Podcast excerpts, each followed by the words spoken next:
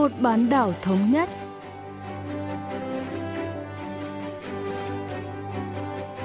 Thanh Hảo xin kính chào quý vị và các bạn.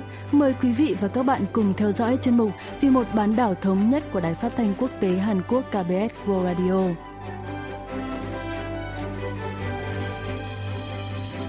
Trong phần 1 diễn biến quan hệ liên triều, chúng ta sẽ nghe phân tích về chuyến thăm Hàn Quốc gần đây của Thứ trưởng Ngoại giao Mỹ Stephen Biegun. Ở phần tiếp theo cận cảnh Bắc Triều Tiên, mời các bạn tìm hiểu về truyền đơn chống miền Bắc.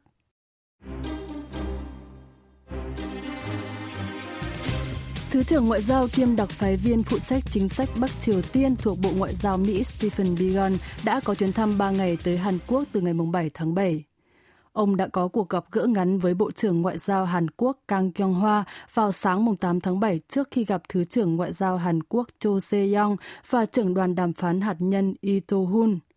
Ngày 9 tháng 7, ông gặp tân tránh văn phòng an ninh quốc gia phủ Tổng thống So-hun thảo luận về các vấn đề hạt nhân của Bắc Triều Tiên.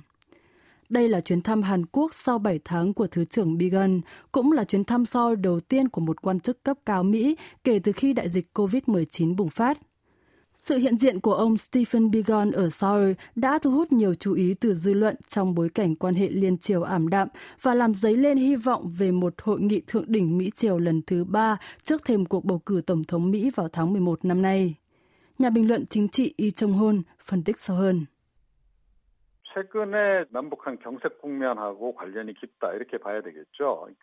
Chuyến thăm Hàn Quốc của Thứ trưởng Bicon có liên quan nhiều đến căng thẳng hiện tại giữa hai miền Nam Bắc.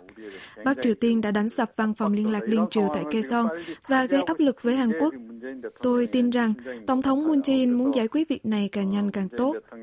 Trong cuộc gặp với Chủ tịch Hội đồng châu Âu Charles Michel ngày 30 tháng 6 vừa qua, ông Moon đã đề cập đến sự cần thiết phải tổ chức hội nghị thượng đỉnh giữa Bình Nhưỡng và Washington trước cuộc bầu cử Tổng thống Mỹ vào tháng 11. Tôi nghĩ rằng chính phủ Hàn Quốc đang muốn sớm xúc tiến hội nghị thượng đỉnh Mỹ Triều lần 3. Đó là lý do tại sao Thứ trưởng Bicon đến Hàn Quốc giữa mùa dịch.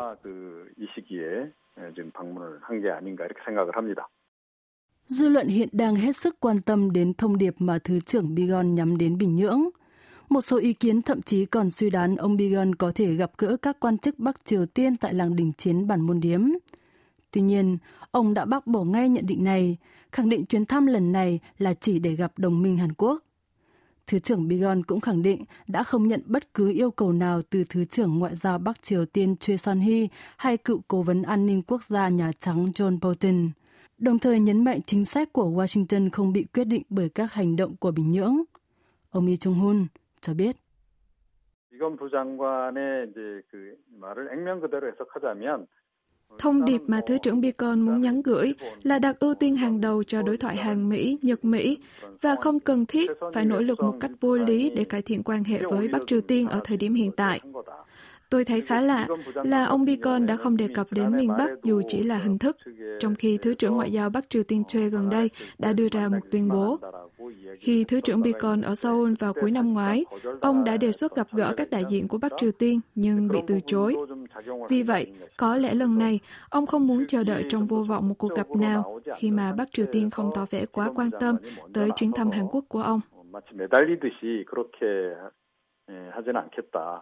좀 이런 것을 좀 이제 의사를 내비친 것으로 이렇게 일단 봐야 되겠습니다.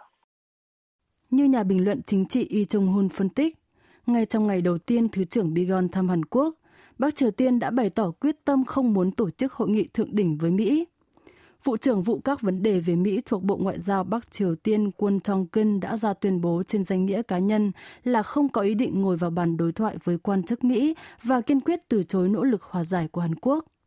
Lập trường này tương tự phát biểu của Thứ trưởng Ngoại giao miền Bắc Choi Son-hee đưa ra vào ngày 4 tháng 7 vừa qua.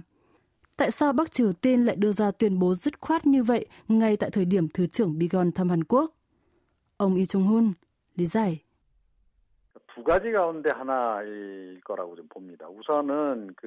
Động thái trên đến từ một trong hai lý do sau. Thứ nhất, Bình Nhưỡng tin rằng Tổng thống Donald Trump khó có thể chiến thắng trong cuộc bầu cử tháng 11 tới nên đàm phán với Tổng thống Mỹ kế nhiệm sẽ tốt hơn thay vì tiếp tục đối thoại với chính quyền Tổng thống Trump. Thứ hai, việc miền Bắc thực hiện một loạt các hành động táo bạo gần đây là để giành thế thượng phong trong các cuộc đàm phán trong tương lai. Bắc Triều Tiên luôn sử dụng chiến lược kinh điển bên miệng hố chiến tranh để tối đa hóa khả năng thương lượng. Thêm vào đó, nước này đã tay trắng ra về ở hội nghị thượng đỉnh Mỹ Triều lần hai. Rõ ràng, Bình Nhưỡng không muốn tiếp tục ngồi vào bàn đàm phán, trừ khi họ nhìn thấy triển vọng đạt được một số mục tiêu cụ thể hơn.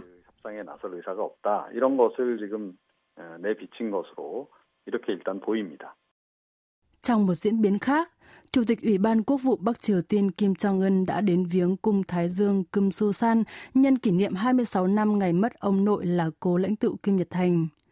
Trước đó, đã xuất hiện nhiều đồn đoán xung quanh tình hình sức khỏe của ông Kim khi ông không đến viếng cung này vào dịp Tết Thái Dương 15 tháng 4, ngày sinh của ông nội Kim Nhật Thành, cũng là ngày lễ lớn nhất ở Bắc Triều Tiên.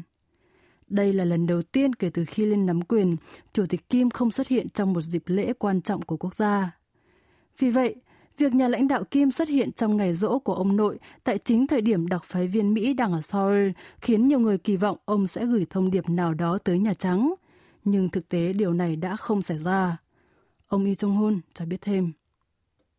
제가 보기에는 지금 이제 김정은 위원장과 밑에 김여정 Tôi tin rằng Chủ tịch Kim Jong-un đã trao các vai trò riêng cho em gái Kim Yo-jong và các quan chức cấp chuyên viên. Vì vậy, nếu có một động thái nào từ ông, thì rất có thể sẽ là một bức thư tay gửi tới Tổng thống Trump.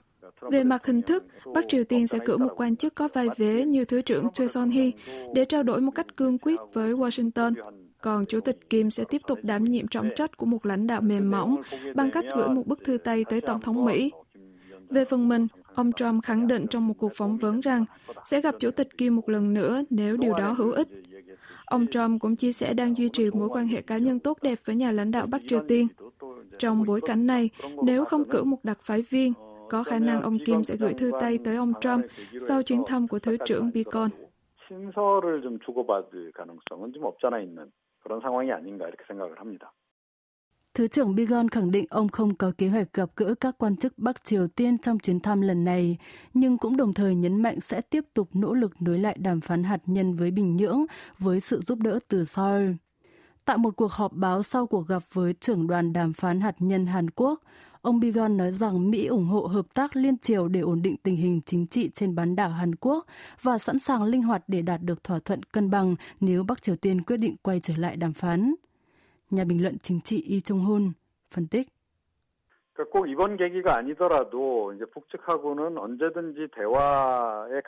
Dường như Washington sẵn sàng đối thoại với Bình Nhưỡng bất cứ lúc nào. Mặc dù Bắc Triều Tiên đã rất gay gắt với Mỹ gần đây, nhưng không thể khẳng định hoàn toàn Chủ tịch Kim muốn thực sự chấm dứt các cuộc đàm phán.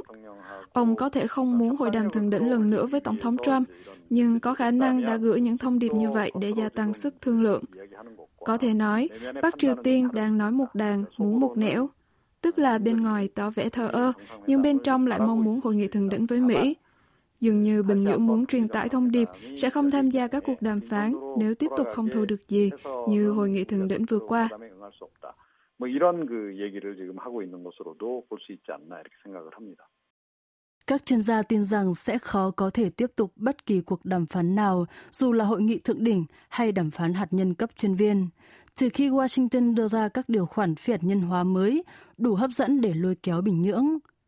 Đây là lý do tại sao chuyến thăm của Thứ trưởng Bigon không được kỳ vọng sẽ giúp tái kích hoạt đàm phán Mỹ-Triều. Lý do thực sự khiến ông Bigon ở Seoul có thể chỉ đơn thuần là để làm quen các quan chức an ninh quốc gia mới của Hàn Quốc, như chính ông khẳng định, chuyến thăm là để gặp gỡ đồng minh thân thiết Hàn Quốc. Chính quyền Tổng thống Moon Jae-in, các quan chức và nhà ngoại giao quốc gia an ninh mới đang sẵn sàng khởi động lại tiến trình hòa bình trên bán đảo Hàn Quốc trong bối cảnh thách thức nối lại các cuộc đàm phán với Bắc Triều Tiên đang ngày càng gia tăng. Ông Lee Jong-hun nhận định. 뭐 이번 그 외교안보 라인은 특징이 뭐 일단은 그 북한에 굉장히 Đội ngũ an ninh quốc gia mới nhất của Hàn Quốc chắc chắn là nhắm đến miền Bắc, phản ánh cam kết mạnh mẽ của Tổng thống Moon Jae-in trong cải thiện quan hệ liên triều. Ông Moon đang cố gắng sử dụng tất cả các nguồn lực có sẵn để nối lại đàm phán với Bắc Triều Tiên. Cụ thể, ông đã tập hợp một nhóm các chuyên gia mà miền Bắc có thể coi là đối tác đủ điều kiện. Đó là lý do tại sao một số người Hàn Quốc nghĩ rằng các tân quan chức an ninh quốc gia có vẻ quá thân thiện với Bắc Triều Tiên. Tôi cũng lo ngại rằng các chính sách của Seoul có thể bị ảnh hưởng quá nhiều với Bình Nhưỡng, trong khi Hàn Quốc cần phải duy trì mối quan hệ liên minh mạnh mẽ với Washington. Tuy vậy, cũng có nhiều hy vọng cho một bước ngoặt đầy kịch tính trong quan hệ liên triều khi nhiệm kỳ Tổng thống Moon kết thúc. 긍정적으로 표현하자면 굉장히 창조적인 그런 그 해법이 나올 수도 있는 거죠. Cách tiếp cận dù sáng tạo đến đâu cũng thành vô dụng nếu miền Bắc không hưởng ứng. Nhà ngoại giao Bắc Triều Tiên Choi Son-hee một mực khẳng định sẽ không có cuộc đàm phán nào và thậm chí chế nhạo Tổng thống Moon vì đã đóng vai trò trung gian hòa giải cho Washington và Bình Nhưỡng. Không rõ Bắc Triều Tiên có muốn từ chối hoàn toàn việc ngồi lại vào bàn đàm phán Mỹ-Triều hay không, hay những động thái gần đây chỉ là để có được lá bài đàm phán tốt hơn trong tương lai. Điều này vẫn còn bỏ ngỏ cần phải theo dõi phản hồi của Bình Nhưỡng sau chuyến thăm của Thứ trưởng Ngoại giao Mỹ kiêm đặc phái viên phụ trách chính sách Bắc Triều Tiên Stephen Biegun đến Hàn Quốc.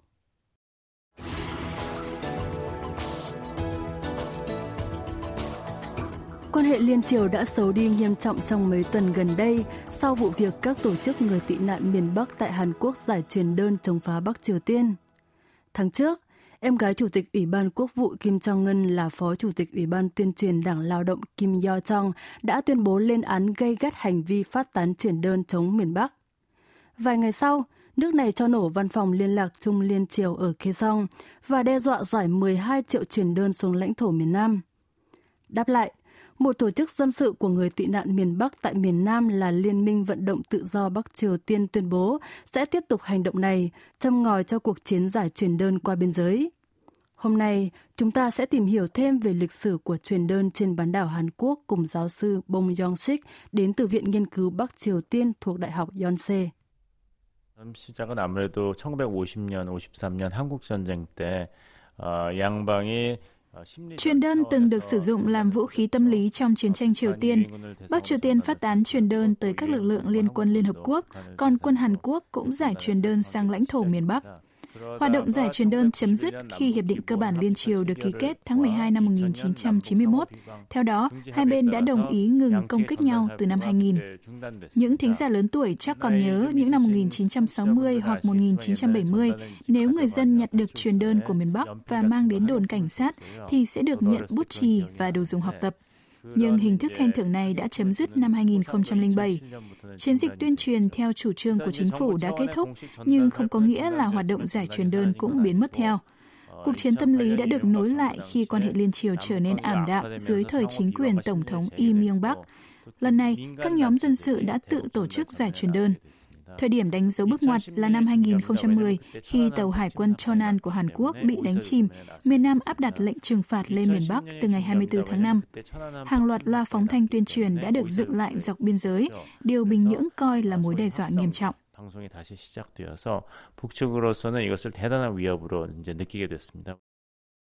Truyền đơn chống Bình Nhưỡng đã trở thành tác nhân quan trọng cho cuộc xung đột liên triều năm 2008 khi Liên minh vận động tự do Bắc Triều Tiên tham gia chiến dịch giải truyền đơn có hệ thống. Các tờ truyền đơn bắt đầu được phát tán sang Bắc Triều Tiên vào tháng 2 năm 2010, số lượng lớn trong đó thuộc về tổ chức dân sự này.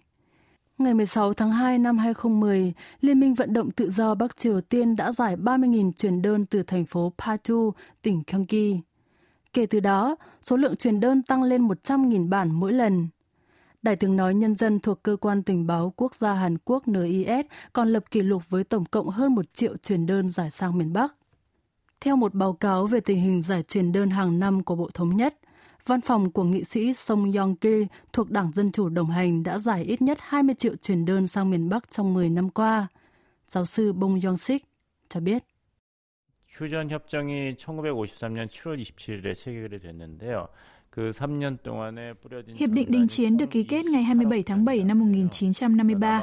Trong suốt 3 năm chiến tranh Triều Tiên, tổng cộng 2,8 tỷ truyền đơn đã được phát tán. Lực lượng liên quân giữa Hàn Quốc và Liên Hợp Quốc đã giải 2,5 tỷ bản, còn Bắc Triều Tiên và Liên Xô giải khoảng 300 triệu bản. Sau đó, hầu hết các hoạt động giải truyền đơn đều do các nhóm tị nạn Bắc Triều Tiên thực hiện. Dữ liệu của Bộ Thống nhất cho thấy gần 20 triệu tờ truyền đơn đã được gửi tới miền Bắc từ tháng 1 năm 2008 đến tháng 6 năm 2020. Số lượng truyền đơn thực tế có thể cao hơn nếu tính cả những truyền đơn được giải bí mật. Chính phủ Hàn Quốc đã ngăn chặn các nhóm dân sự giải truyền đơn 3 lần dưới thời Tổng thống Lee Myung-bak, 8 lần thời Tổng thống Park Geun-hye và một lần dưới chính quyền hiện hành.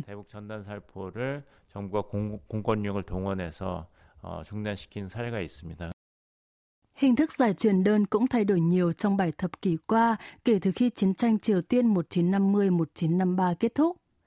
Từ năm 2012, các nhóm tị nạn Bắc Triều Tiên không chỉ đơn thuần giải truyền đơn mà còn gửi video quay cảnh Hàn Quốc phát triển thịnh vượng. Trước đây, họ thường gửi DVD, nhưng hiện tại, USB hoặc thẻ SD ngày càng được ưa chuộng. Các vật liệu và công nghệ in ấn truyền đơn cũng phát triển đáng kể. Từ năm 2005, Liên minh vận động tự do Bắc Triều Tiên đã bắt đầu sử dụng khí hydro thay vì heli để các quả bóng có thể chứa hơn 50.000 bản một lần. Họ cũng bắt đầu sử dụng giấy chống thấm, máy bay không người lái và hệ thống GPS để phát tán truyền đơn chuẩn xác hơn. Nội dung truyền đơn cũng thay đổi nhiều qua các năm. Giáo sư Bong Yong-sik cho biết. 한국 전쟁에서의 전단 살포는 아무래도 이제 심리전 Truyền đơn là một phần của chiến lược tâm lý trong chiến tranh Triều Tiên với mục tiêu chính là làm nhụt chí kẻ thù. Trong các tờ rơi đó, các bên khuyến khích đối phương đầu hàng và hứa hẹn bảo đảm an toàn nếu bên kia đồng ý. Sau hiệp định ngừng bắn, hầu hết truyền đơn của miền Nam tập trung quảng bá cách Hàn Quốc xây dựng đường cao tốc mới và đạt thành tiệu trong công cuộc công nghiệp hóa dưới chính quyền Tổng thống Park Chung-hee. Còn miền Bắc lại tung hô đất nước đã trở thành thiên đường của công nhân dưới sự lãnh đạo của Chủ tịch Kim Nhật Thành. Những năm 1980, khi khoảng cách kinh tế giữa hai bên ngày càng lớn, Bình Nhưỡng đã phát động các cuộc tấn công chính trị với Seoul, chỉ trích chế độ độc tài quân sự Chan Du-hwan đàn áp tự do của người dân Hàn Quốc. Trong khi đó, truyền đơn của Hàn Quốc lại miêu tả những thành tích đáng tự hào như Thế vận hội Olympic Seoul 1988. Gần đây, Bắc Triều Tiên bắt đầu công kích cá nhân nhắm vào các tổng thống Hàn Quốc. Chẳng hạn, những hình ảnh từ miền Bắc mới đây cho thấy rất nhiều tàn thuốc lá vứt trên bức ảnh Tổng thống Moon Jae-in. Bao lâu nay, miền Bắc vẫn thường chế giễu và công kích các nhà lãnh đạo miền Nam. 대한민국 대통령을 직접 조롱하고 공격하는 내용이 수시로 있었습니다. Câu hỏi đặt ra là hiệu quả của truyền đơn chống Bình Nhưỡng đến đâu? Những quả bóng chứa truyền đơn của Hàn Quốc được gió Tây Nam hoặc Đông Nam thổi qua biên giới. Nhưng một năm chỉ có khoảng 100 ngày có gió theo hướng này. Thêm vào đó, phần lớn các truyền đơn hạ cánh trên núi, kể cả có đến được khu dân cư, cũng không thể tiếp cận được người dân miền Bắc vì họ sẽ bị trừng phạt nghiêm trọng nếu sở hữu truyền đơn của miền Nam. Do đó, hoạt động giải truyền đơn không hề hiệu quả. Trên thực tế, số lượng truyền đơn đến được lãnh thổ miền Bắc chưa bao giờ được thống kê chính xác. Giáo sư Bong Yong-sik phân tích.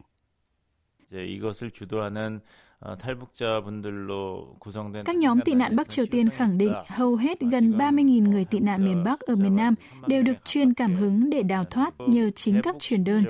Tuy nhiên, thẳng thắn mà nói, truyền đơn không phải phương tiện hiệu quả của chiến tranh tâm lý, vì điều kiện gió đóng vai trò rất quan trọng. Thực tế là gió không thổi về phía Bắc vào mùa thu. Một nghiên cứu cho thấy 85% truyền đơn đã không tới được Bắc Triều Tiên mà hạ cánh ở chính Hàn Quốc. Vì vậy, một số ý kiến cho rằng các nhóm tị nạn miền Bắc nên tìm phương thức hiệu quả hơn để tuyên truyền thông tin cho cư dân Bắc Triều Tiên.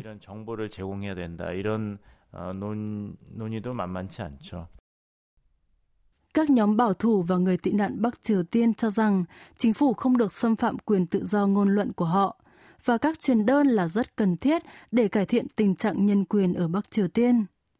Nhưng cư dân ở khu vực Pachu gần biên giới lại phản đối mạnh mẽ các hoạt động giải truyền đơn, cho rằng họ chỉ có thể duy trì sinh kế khi hòa bình ở khu vực biên giới được đảm bảo. Ngay cả trong giới tư pháp và chính trị, một bên cho rằng cấm giải truyền đơn là vi hiến vì sẽ hạn chế quyền tự do ngôn luận Một bên lại ủng hộ lệnh cấm nhằm bảo vệ sự an toàn cho cư dân ở khu vực biên giới. giáo sư Bong Yong-sik lý giải. 한국 법원에서는 이렇게 민간단체의 전단살포를 Theo hiến pháp Hàn Quốc, hoạt động giải truyền đơn của các nhóm dân sự là hợp pháp. Hàn Quốc là đất nước dân chủ tự do và hạn chế quyền tự do ngôn luận rõ ràng là vi hiến. Chính phủ không thể cấm công dân Hàn Quốc cập nhật tình hình thực tế đến người dân Bắc Triều Tiên. Nhưng mặt khác, nghĩa vụ quan trọng nhất của một chính phủ dân chủ là bảo vệ cuộc sống, tài sản và sức khỏe của người dân. Chính phủ dân chủ có trách nhiệm hạn chế các hành vi có nguy cơ châm ngòi cho các cuộc đối đầu gần biên giới. Tôi cho rằng đây là một vấn đề rất phức tạp với nhiều khía cạnh đối lập. 이게 쉬운 문제는 아니고 여러 가지 면이 있다는 점을 말씀드리고 싶습니다. Dự kiến luật cấm truyền đơn chống Bắc Triều Tiên sẽ là tâm điểm tranh luận gây gắt trong phiên họp bất thường tháng 7 của Quốc hội Hàn Quốc. Đảng Dân Chủ cầm quyền muốn thông qua dự luật cấm thả bóng bay chứa chuyển đơn gần đường phân giới quân sự và áp dụng hình phạt lên tới 3 năm tù hoặc phạt hành chính 30 triệu won, tương đương khoảng 25.000 đô la Mỹ cho những người vi phạm. Vấn đề này sẽ tiếp tục là chủ đề chính trị nhức nhối cho cả phe cầm quyền và đối lập.